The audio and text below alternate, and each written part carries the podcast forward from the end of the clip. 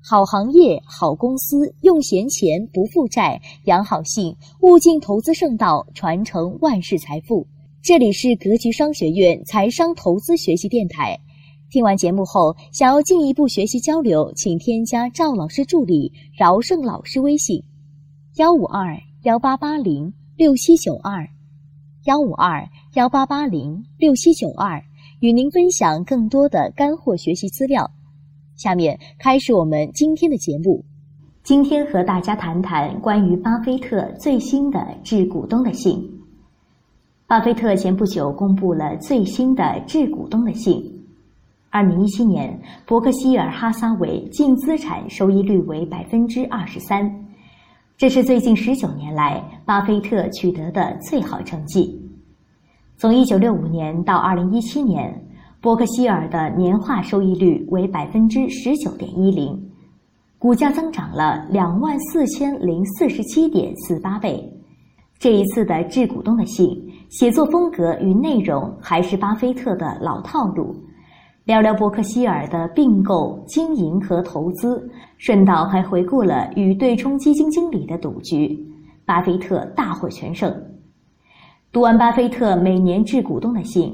落实在交易上的具体策略总会有两个：一、无脑长期定投标普五百；二、长期投资伯克希尔哈撒韦。钱少的话，可以买伯克希尔哈撒韦的 B 股。巴菲特曾经承诺，价格合适的话，会以一点二倍 PB 的价格回购伯克希尔的股票，而且伯克希尔储备了充足的现金。根据这一次财报公布的数据。伯克希尔的股价只需跌百分之十七就会触发回购，而实际上伯克希尔市面上流通股极少，也就是说，现在的伯克希尔是一只下跌有保底、上涨难封顶，并且有股神亲自掌舵的股票。对于这样的股票，你有没有信心呢？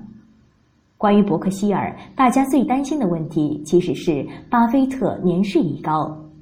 我个人认为这个问题完全没必要担心。二十年前，一九九八年，巴菲特与比尔盖茨在华盛顿演讲时，巴菲特就谈过这个问题。他说：“我还准备了另一封到时将发出来的信，这封信以‘昨天我死了’开头，接着会说明公司的计划。我相信，经过这么多年的思考与准备。”对于没有巴菲特的伯克希尔，老巴一定做好了安排。对于我来说，伯克希尔真正的忧虑是规模体量越来越大，很难再取得之前这么优秀的成绩了，取得超额收益越来越难。但我相信，这对于绝大多数人来说，依然是一个上好的投资选择。在每年的致股东信中，巴菲特总是会说一些让投资者受益颇多的金玉良言。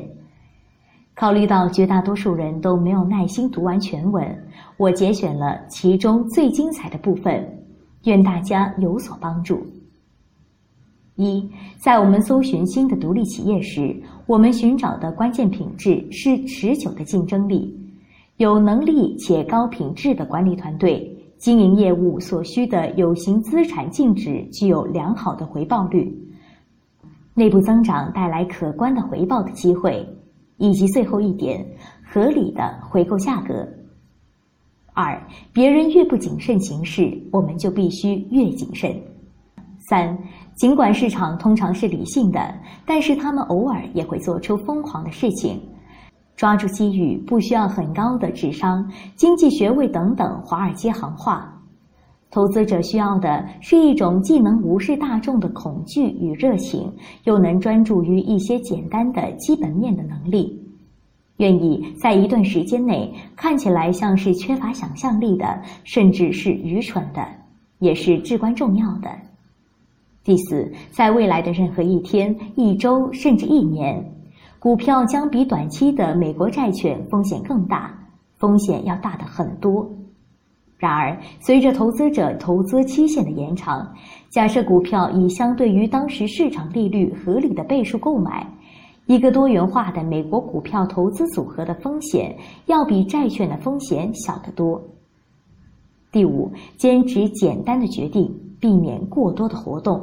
好了，今天的课程就到这里。听完课程，您还想继续学习更多的内容，想和我们的投资群友互动交流，可以添加饶胜老师微信：幺五二幺八八零六七九二，幺五二幺八八零六七九二。